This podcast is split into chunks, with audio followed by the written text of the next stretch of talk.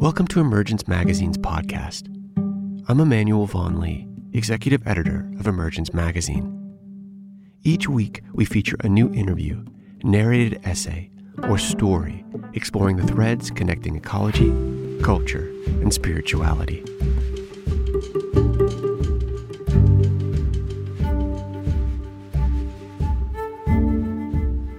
Amaud Jamaul Johnson is the author of Darktown Follies, Red Summer, an Imperial Liquor. In this essay, Amaud explores the loneliness and fear that arise in the wake of inexplicable tragedy, where personal losses highlight histories of suffering and the deep uncertainties of our time. This fact has always been true, but feels more so in the midst of a pandemic, massive job losses, food insecurity, climate chaos, and the national uprisings provoked by ongoing racial injustice and police brutality in the U.S.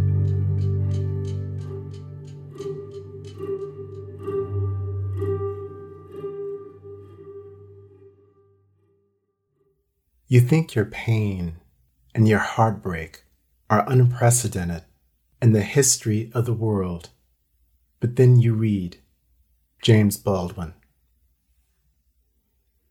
Our neighbors, Robin and Beth, were murdered. They lived across the street and a few doors down from us. We had been under safer at home orders in Wisconsin for just two weeks still cycling through stages of grief over canceled plane tickets, hotel reservations, and sporting events, trying to figure out how to homeschool our kids while also working online. I was obsessed with cable news and staring at my checking account. I think I wanted to believe the pandemic was a hoax, or I was waiting for an all clear the opposite of a tornado siren. I kept telling myself, You're from Compton. What can this world throw at you that wasn't already waiting at your doorstep to terrify you as a child? Of course, this was an eternity ago, before two weeks became two months, when researchers were just beginning to question the summer, and there was complete silence about the fall. I was moving through the world in a fog. Every chart predicting the spread of the virus was a kick in the stomach. This was the end of March, early spring, which for the upper Midwest could mean the dead of winter. A jogger found Robin and Beth's bodies in a ditch in the Arboretum, less than five minutes from their home. Robin was barefoot. He was still in his underwear. Beth was wearing socks, and she was in her nightclothes.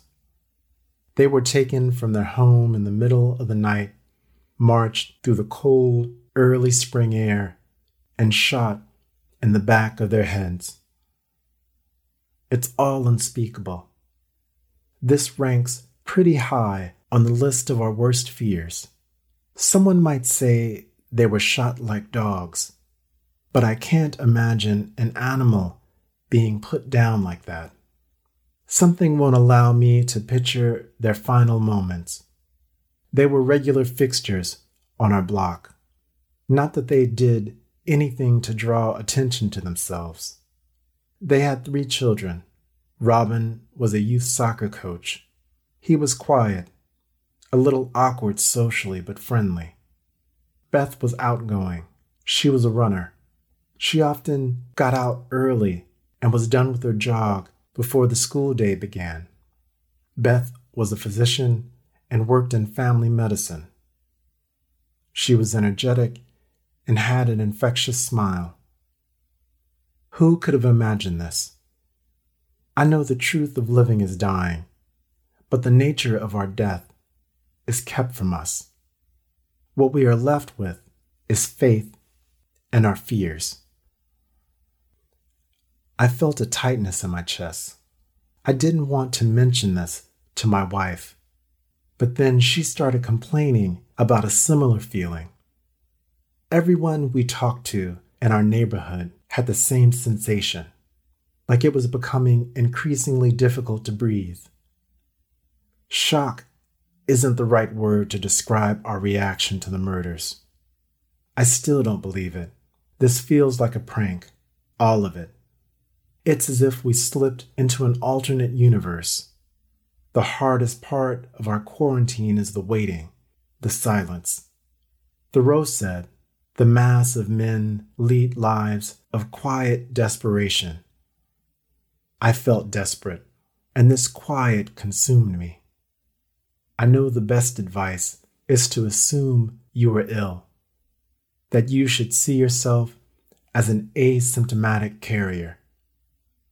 But I wonder if the virus is a symptom, that we've actually been ill for decades and are only now struggling to name the cause of this plague. Of course, politicians argue over what's most profitable prevention or the cure. We were contemplating the ripple effects of the virus. Who might slip into poverty? What it would mean to lose our loved ones and not be able to publicly mourn them. The run on toilet paper and bottled water, on meat and guns, tells you everything you need to know about our national character. While this response to fear is particular, our anxieties are like small tributaries feeding into something very old and much larger than COVID 19.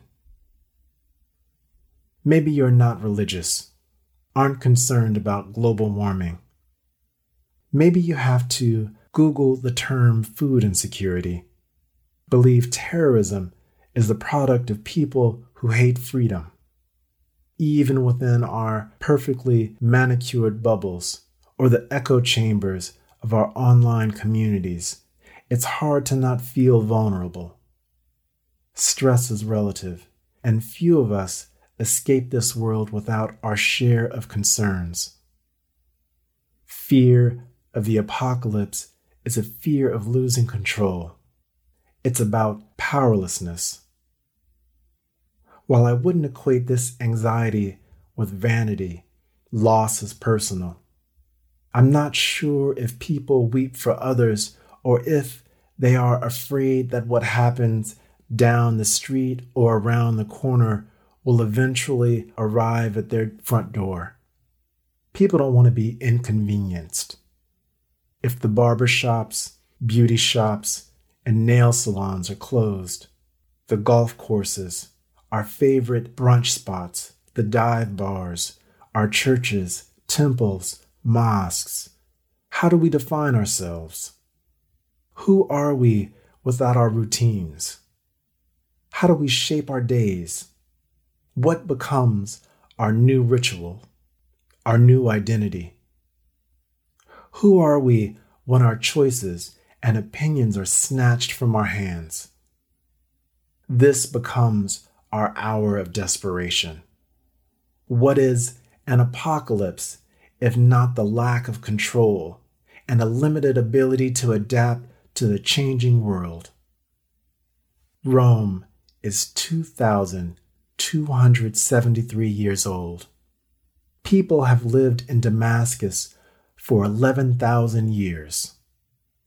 If history has taught us anything the world doesn't end, but our bubbles become unstable and empires fall. Our lives can change in an instant. Perhaps living is trying to cheat death.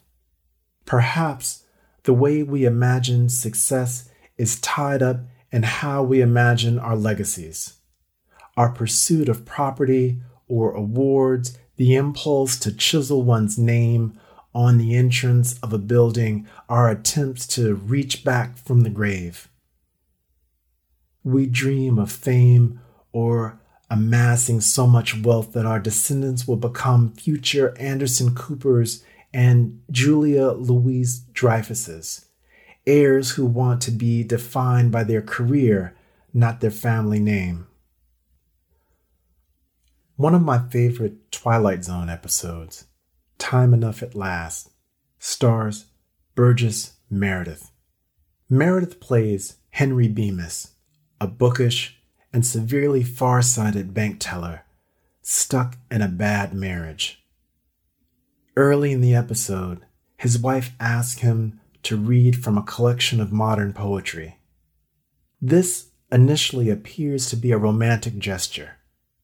He opens the book and discovers she's blacked out all the words, highlighting her contempt. Reading is more than a guilty pleasure for Bemis. He's an outlier in an anti intellectual world where he's subjected to constant ridicule. He steals a few moments on his lunch break to read in the only quiet place he can find, the bank vault. And almost as soon as he settles, there's a great explosion. When he emerges, the world he knew is gone. He's become the lone survivor of an atomic war. Bemis was trapped among the living. Books provided more than an escape from his responsibilities. The aggression and cruelty surrounding him made Bemis appear almost childlike or alien. Like many Twilight Zone episodes, the genius of Time Enough at Last is simple. Be careful what you wish for. Dreams blur into nightmares. On the verge of suicide, Bemis finds the ruins of the public library and he's overwhelmed with joy. Finally, he has the time to read undisturbed.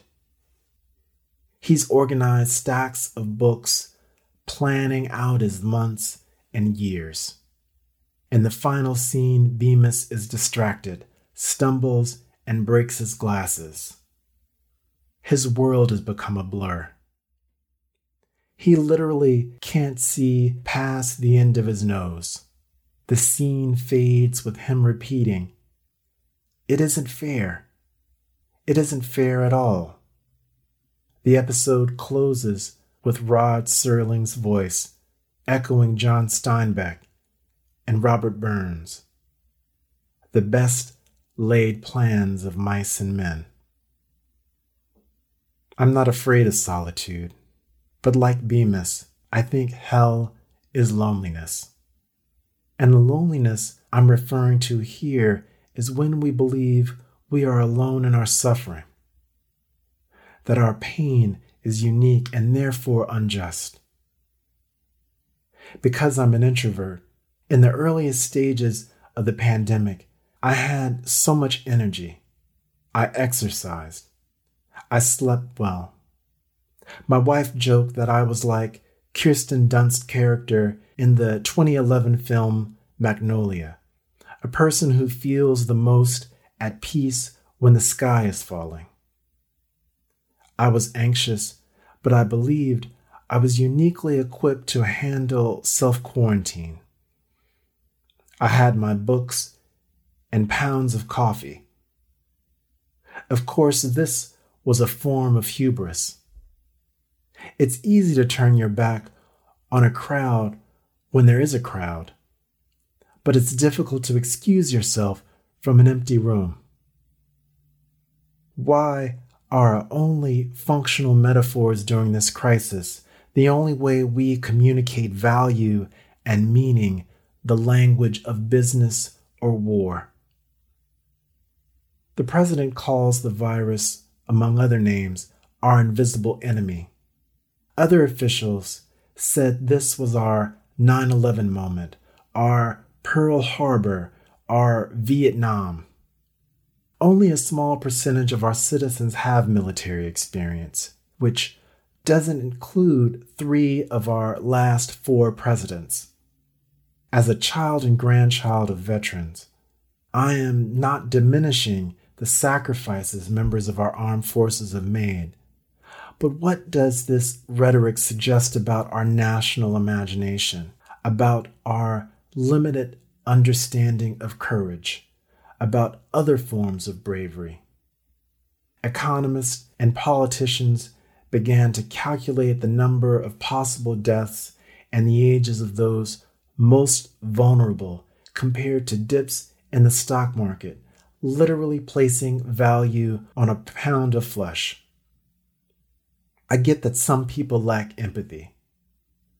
The concept of social responsibility is a political football that's been punted back and forth across generations.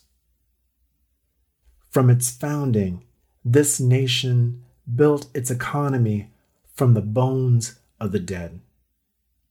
From the transatlantic slave trade to the construction of the transcontinental railroad, acceptable losses were always a part of the equation.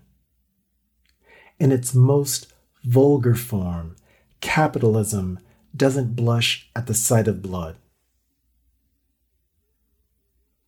Naturally, we want to believe that as people we progress, that each generation learns from the past. So often we're shaken into realizing that we experience time as a pendulum rather than a ladder to climb. Why do we think we can escape the struggles of our ancestors? What inoculates us from the emotional and psychological pitfalls they faced? There isn't anything obscure about the history of plagues. The influenza pandemic of 1918 or the Red Summer of 1919 are recent and relevant. Real acts of power are language based, they are housed in metaphors as politicians attempt to rename and redirect the narratives of our individual lives.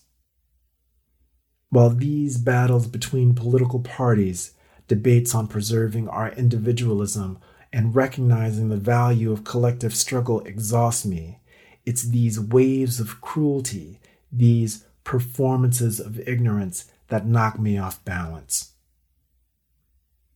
Our myths and proverbs scream from the shadows, make plans, and God laughs. We fear will be judged indiscriminately, being swept up as if none of our life decisions mattered. The old texts are our collective subconscious. We're afraid of an Old Testament God who looks into us and through us, who weighs the spirit and finds us wanting. If our fears are inherited, then so is our understanding of nostalgia. Maybe we're nostalgic for other people's nostalgia. Whenever I feel overwhelmed or hopeless, I consider my grandparents' life in the 1940s, migrating from Texas to Los Angeles. History helps me to feel less alone in the world. And the past only makes sense if I can make it personal. I'm our family historian, so I have a wealth of stories, places, and names, birth dates, and obituaries. When I'm trying to make sense of the past, I think, who in my family was born during the Great Depression? How old was my great grandmother when the Titanic sank? My family stories provide me with an anchor in the past. Time gets small. As much as these echoes can provide strength, sometimes we're plagued by the same old demons. Waves of bigotry or self delusion we thought we outlasted return in our children. Live long enough and you learn the dead won't stay buried. As much as we'd like to draw strength from our collective past, the contradictions nostalgia attempts to sanitize return to make us ill just as we equate health with the language of business and courage with war, we tend to weaponize definitions of freedom. As Hannah Arendt questions the distinctions between freedom to act compared to liberty from persecution, we are often at odds with the responsibility of individuals within a community. What one might call an apocalypse is most likely our failure of vision, the edge of imagination. Struggling to see a way forward, we lament our childhoods while pitying our children for being born too late. Maybe there's a narcissism barring us from picturing a world beyond us. Hasn't it been true of the last century that every generation believes it's living in the last days? An apocalypse is a product of history, not the end of history. How might the descendants of slaves or the survivors of the Holocaust think of an apocalypse? In the first few paragraphs of Notes on a Native Son, James Baldwin describes the experience of burying his father on the day of a race riot in Harlem. Here is something that will certainly pass for an apocalypse until the real thing comes along. Personal loss frames broader political struggle. This sentence is a preamble to the prophetic sentiments expressed in his best known work, The Fire Next Time. Through luck, love, or misfortune, our lives take shape. What we can't shake is the fear of judgment. Whether you think the planet is fighting back or God is balancing accounts, faith, like forms of justice, relies on accountability. If this isn't true, then maybe we will be survived by our self righteousness and our guilt. The two boys accused of Beth and Robin's murders are just a year older than my oldest son and were students at his high school. They are teenagers, grown children.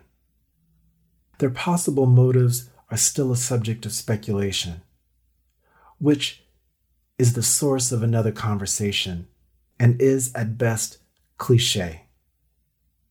Whatever drives a person to commit such a violent act is tragic for everyone involved. The words we often gravitate toward, senseless, unspeakable, highlight our inability to comprehend certain behaviors. The pandemic caught everyone off guard. We burrowed deeper into our silos. We stare out our windows.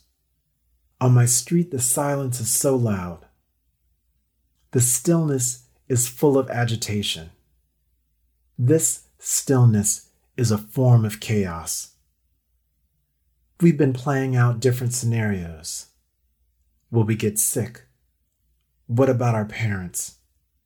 How long will our children stay out of school? What will happen to small businesses? Will we end up unemployed? How long before we run out of money? What will people do during desperate times? Robin and Beth's fate was a fear that we were afraid to voice. And we couldn't mourn them, not publicly. It's too soon to understand what's happening or to measure the toll of this pandemic. I'm afraid of optimism. It's easier to anticipate violent storms and flooding.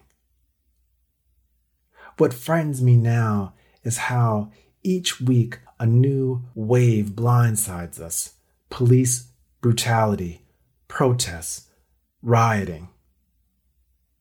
When all is said and done, when COVID 19 becomes something academic, when our culture willfully abandons memory of the plague and this story is reduced to the property of archives, how will our neighbors be remembered? The magnitude of this moment consumes the individual. Like so many swept up in this sadness, they had plans. We had plans. It's not fair. And I'm having the hardest time figuring out how to let go.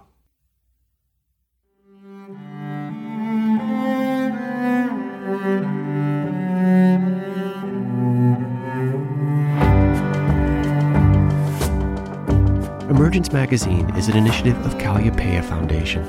Our original essays, in depth interviews, films, and rich multimedia explore the threads connecting ecology, culture, and spirituality.